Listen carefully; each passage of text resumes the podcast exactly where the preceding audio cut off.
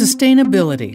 It's a discipline we don't always think about, unless you're conscious about the possibility of depleting your resources. And we should be conscious about that possibility. With a worldwide population approaching nearly 8 billion people, the demand on our natural resources has increased dramatically since the beginning of the Industrial Revolution. One natural resource we often take for granted is water. Fresh water, to be exact. Fresh water is what humans and wildlife need to survive. You may be thinking, why worry about water? It's everywhere, isn't it? Well, that's true. But you might not know that 97% of the water on Earth is salt water, and that makes up the oceans. Only about 2.5% is fresh water. And 80% of that water is frozen in the polar ice caps, leaving only a fraction of a percent left for animals and us.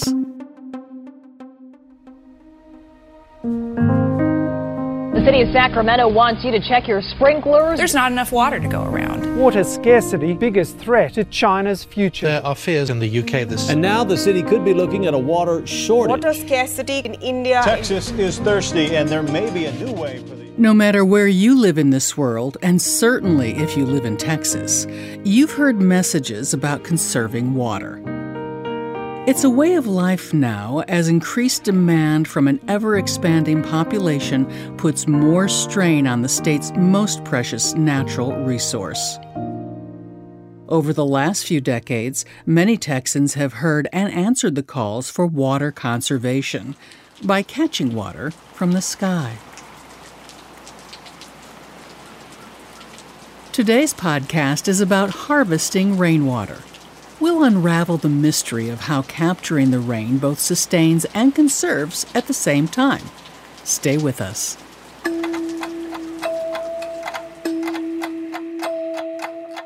From Texas Parks and Wildlife, this is Under the Texas Sky, a podcast about nature and people and the connection they share. I'm Cecilia Nasti.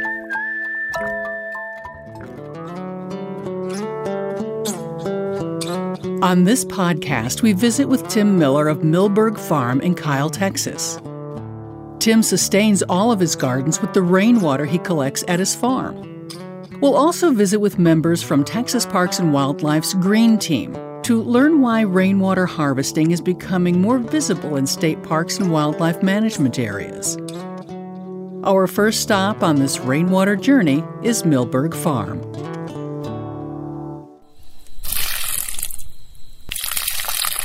I would say I'm a minimalist with water. No question about it. That's Tim Miller, a harvester of the land and sky. He's a certified organic grower who operates a community-supported agriculture program on his 5-acre Milberg farm in Kyle, Texas. Tim has a long history of growing heirloom vegetables and fruit in central Texas. But he first got his hands in dirt at the age of 8 in his family's backyard garden in Menasha, Wisconsin. Then that became my personal garden when I was probably around 12 years old. No one was allowed to take anything from my garden, even though it was our family's garden. You might say Tim's family roots run deep when it comes to working with the earth. His freshman year of high school, he began working at the Mahler Estate in nearby Neenah, Wisconsin, following in the footsteps of 3 family generations before him. My dad worked there when he was in high school, my grandpa worked there when he was in high school, and my great-grandfather worked there his entire life as the head gardener. By his senior year in high school, Tim, like his great-grandfather, would become the estate's head gardener. It was here that Tim would begin utilizing the design principles of permaculture.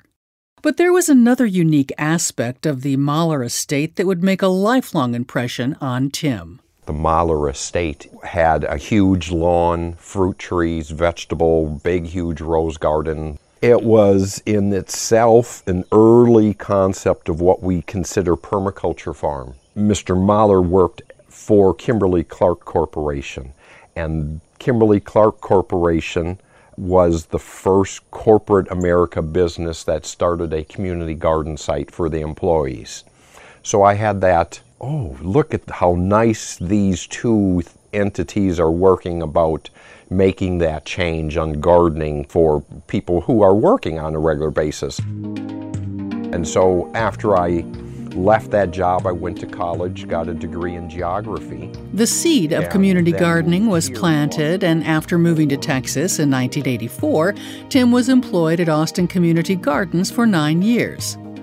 He built gardens around the city for senior citizens and shared his knowledge with children at several school gardens. Soon, Tim found himself coming full circle when he and his wife decided to start a farm. Specifically, a master-planned, certified organic permaculture farm. His goal? To provide food for his family and sell the additional produce to his community. But there was one unique difference in the way Tim would operate his farm. I set forth, because I was knowledgeable, I was never going to pump water from the aquifer to raise my cropping. All right, many obstacles along that way. All extension personnel said, you can't do it. No one's ever done it. You can't graze fruits and vegetables without irrigation. I'm 30 years in, and now this year is better than last year's growing season. Each season has progressed better. So how did Tim do what the extension agents said he couldn't? He started harvesting a different crop, not from the ground, but from the sky. I utilize only saved rainwater for all my cropping, and that also entails growing edible nursery stock material as well. So I have a lot of mobile rainwater collection roofs that are small in stature, mainly because of my vegetable cropping is scattered amongst 30 different growing beds. Most of that water is being utilized into peppers, tomatoes, some squashes, some cucumbers. I don't use drip irrigation, so I hand water everything on 5 acres. Across his property, Tim has designed the land with swales, terraces, small ponds, and check dams to help retain water longer after rains. He also constructed several shed roof structures to collect rainwater, all out of recycled and donated materials. But his barn roof collects the majority of his rainwater, which is stored inside a very special birthday gift Tim received from a friend. He came out here in 2011 and saw my farm flourishing in the worst drought of recorded history. And he thought so highly of my farm that he said, hop in, and drove me to Tractor Supply and bought me a 3,500-gallon water tank for my birthday. And I just loved it, and that really upped my ante other than saving water in barrels. Tim still uses the barrels, only now he's able to fill them with rainwater from the larger tank. It's just a hose clipped onto my barrel, and every time I go out into the field, like now, I don't go into my field empty-handed, so I got to go walk out this way, and I'm carrying 4 gallons of water for my distribution of rainwater. So those are just old Gatorade bottles. I don't use milk jugs. The water bottles that come in gallon size are the bottles that I typically utilize. With 140 fruit trees and 30 different varieties of vegetables, you can imagine Tim gets lots of exercise hand-watering his gardens. And he's learned how to be very efficient along the way. He only uses about 5,000 gallons of rainwater per growing season, which for Tim runs from October to July and sometimes until August. Rainwater, for me, it's a very efficient way to water my crops. I can't imagine there's another grower out there more efficient than what I'm doing now, other than someone who does a hydroponic system where they're growing in water. You know, so expanding out on that concept of people saving rainwater, you know, there's a good group of people that are up and becoming and getting more expansive into Central Texas, and that's permaculture farmers designing their land around that permaculture concept. That in itself is so important. That's holding that water onto those properties if they've designed it in an appropriate way to save that water instead of the runoff that is naturally seen in communities all around the area. Tim Miller has become one with the land, a conservationist and farmer who has learned to use all of the natural resources for the betterment of his land, his family, and community.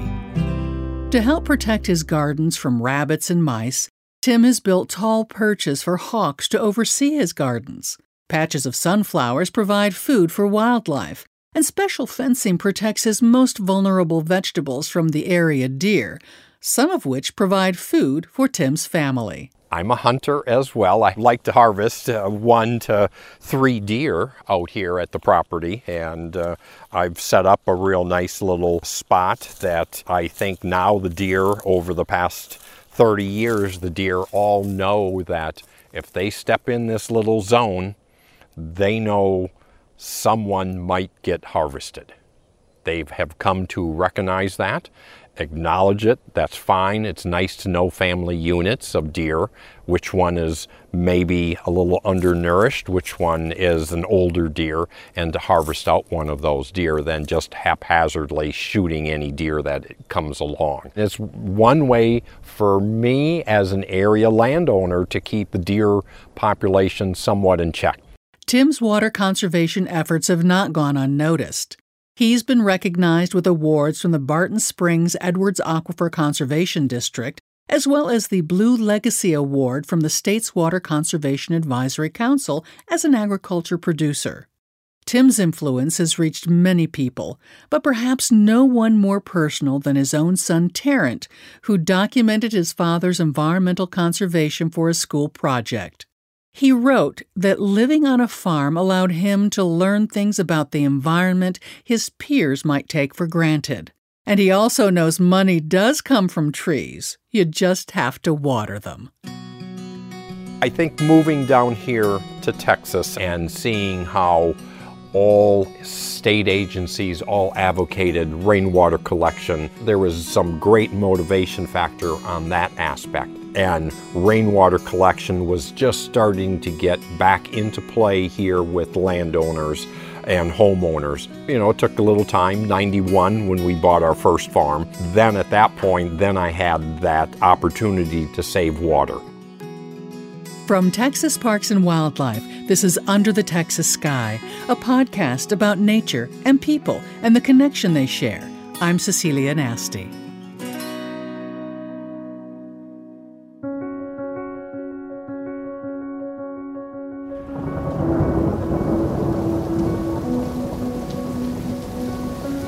Harvesting rainwater is nothing new.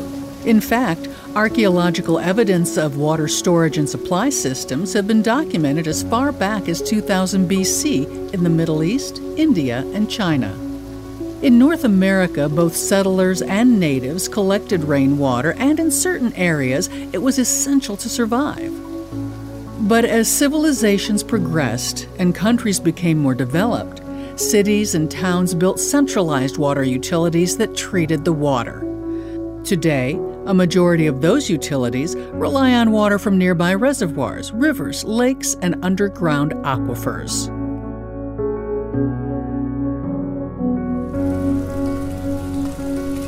Collecting rainwater has traditionally been viewed as something farmers and ranchers do. But over the last few decades, rainwater collection has made somewhat of a residential comeback.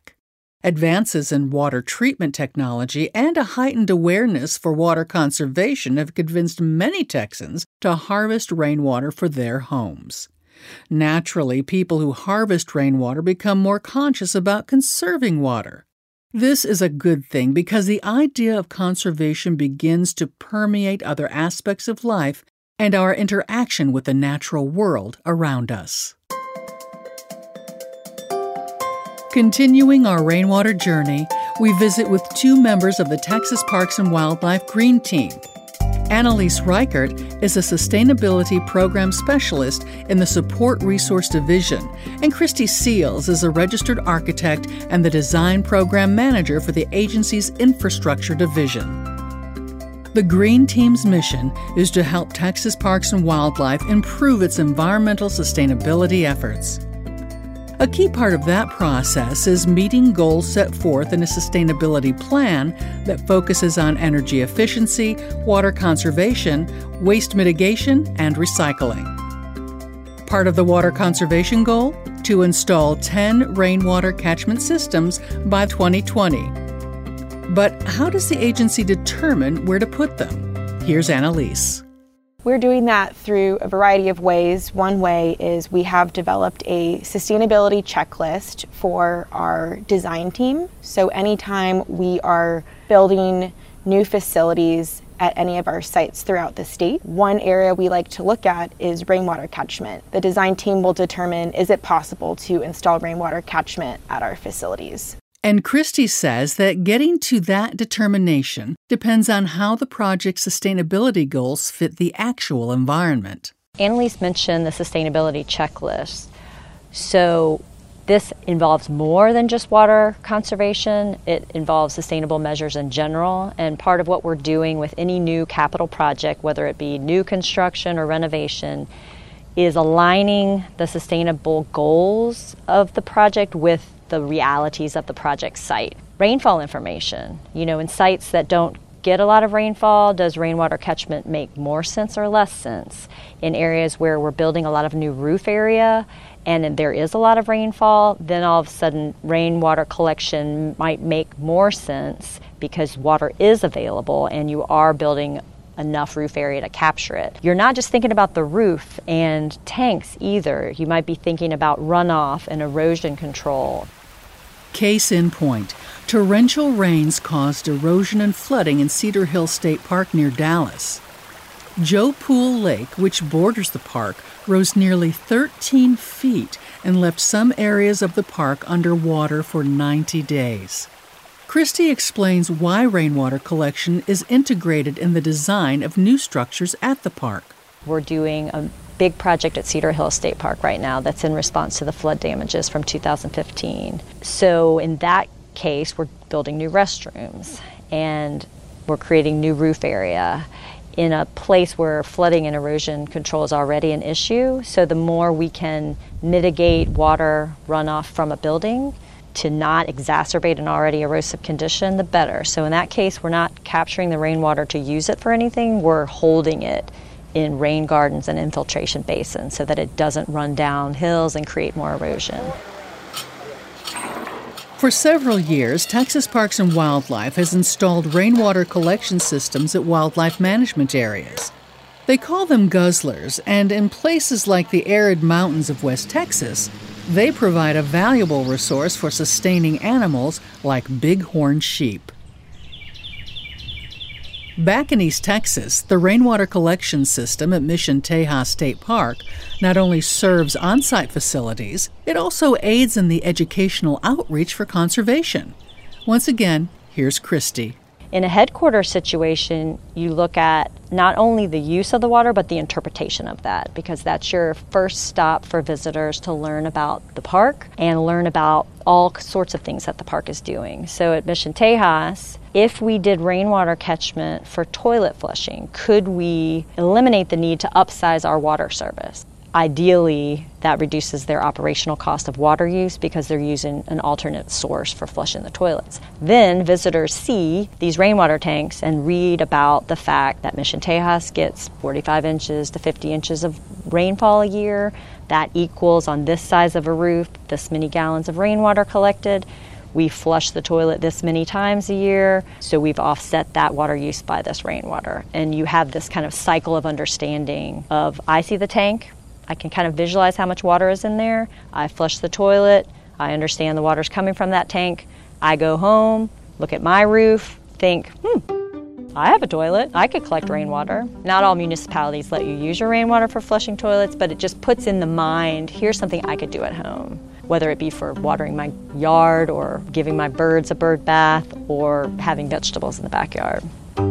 Educating park visitors about the importance of water conservation has a ripple effect. That's what the Green Team is counting on in the big picture.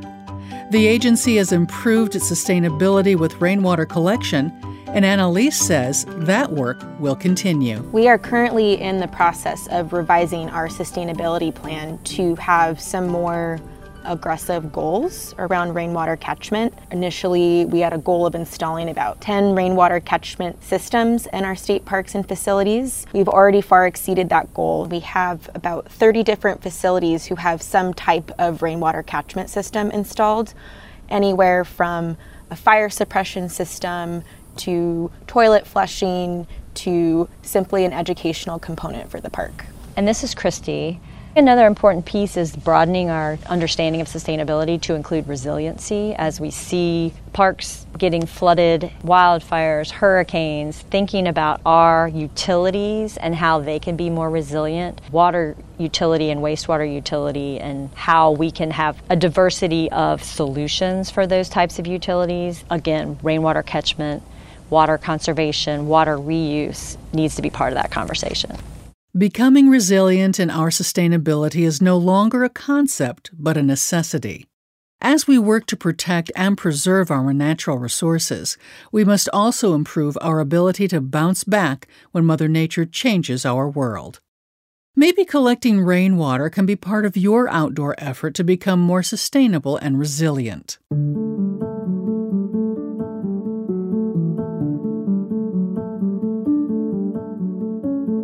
And so we come to the end of another podcast. Under the Texas Sky is a production of Texas Parks and Wildlife and is available at underthetexassky.org or wherever you get your podcasts. Thanks to producer Randall Maxwell for his work on the podcast. We record the podcast at the Blockhouse in Austin, Texas. Joel Block does our sound design. We receive distribution and web help from Susan Griswold and Benjamin Kaling. I'm your producer and host, Cecilia Nasti, reminding you that life's better outside when you're under the Texas sky. Join us again next time for Under the Texas Sky. Rainwater, for me, it's a very efficient way to water my crops.